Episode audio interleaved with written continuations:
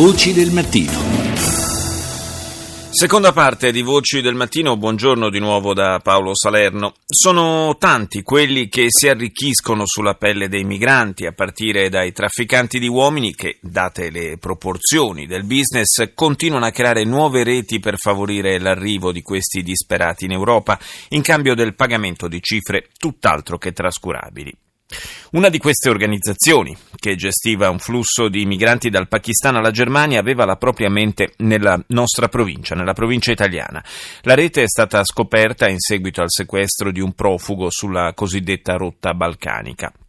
L'uomo era tenuto sostanzialmente in ostaggio in uno scantinato in Serbia perché non aveva pagato ai trafficanti tutto il prezzo del viaggio.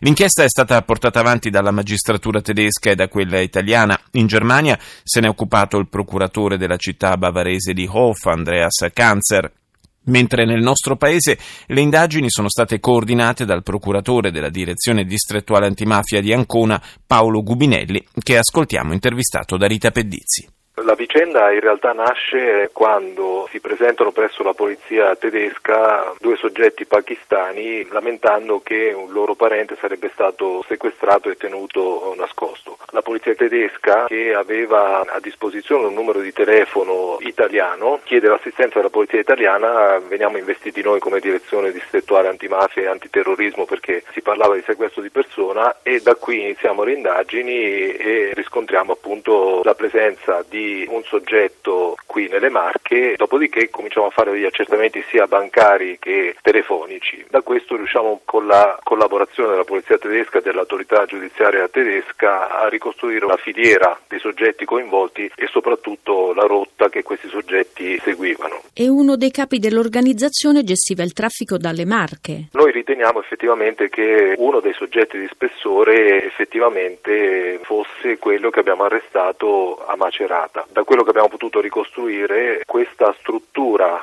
che si avvaleva di persone in diversi stati, per cui abbiamo fatto degli accertamenti sia in Serbia che in Ungheria che in Austria e in Germania, sostanzialmente favoriva l'immigrazione, in particolar modo in Italia ed in Germania, di soggetti di nazionalità pakistana, molti anche provenienti da zone adiacenti a quelle interessate da conflitti in atto, in particolar modo il Waziristan, attraverso quella che veniva definita la rotta balcanica. Quindi dal Pakistan arrivavano in Germania con la collaborazione di questo personaggio che considerate essere la mente. Beh, noi abbiamo trovato tracce del fatto che questa persona comunque si muoveva in tutta Europa, quindi abbiamo trovato tracce di sue presenze sia in Ungheria che in Austria che in Serbia. Abbiamo anche ragione di sospettare che oltre alla rotta balcanica poi si fosse aperta anche una rotta mediterranea, probabilmente a seguito delle maggiori difficoltà da parte delle persone che erano in uscita dal Pakistan di utilizzare l'altro tipo di rotta, probabilmente per gli ostacoli frapposti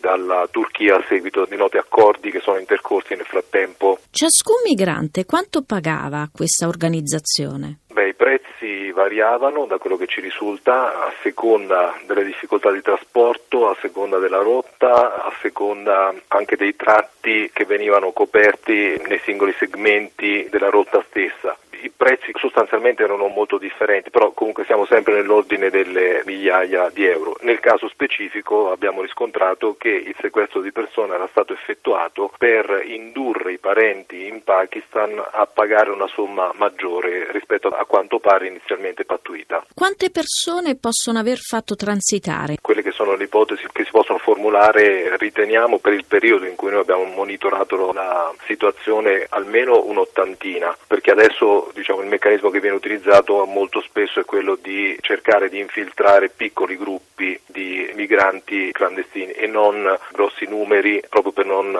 suscitare sospetti su questo tipo di gruppi. Quanto possono aver accumulato da questo traffico? Non siamo in grado in questo momento di dirlo, nel senso che comunque le somme che venivano pagate si sono poi divise in diversi filoni. Certamente una parte consistente era quella che è stata accreditata nelle disponibilità economiche economiche del soggetto che era qui nelle Marche, quindi in Italia. Un pakistano che lavorava come operaio. Sì, questo è quello che ci risulta. Quello che volevo sottolineare è il fatto di essere riusciti e comunque di aver ottenuto una collaborazione estremamente proficua con la polizia tedesca e con i colleghi della magistratura bavarese. Speriamo insomma che questo tipo di rapporto possa avere uno sviluppo futuro, anche perché dobbiamo sempre cercare di sviluppare quanto più possibile questo tipo di collaborazione.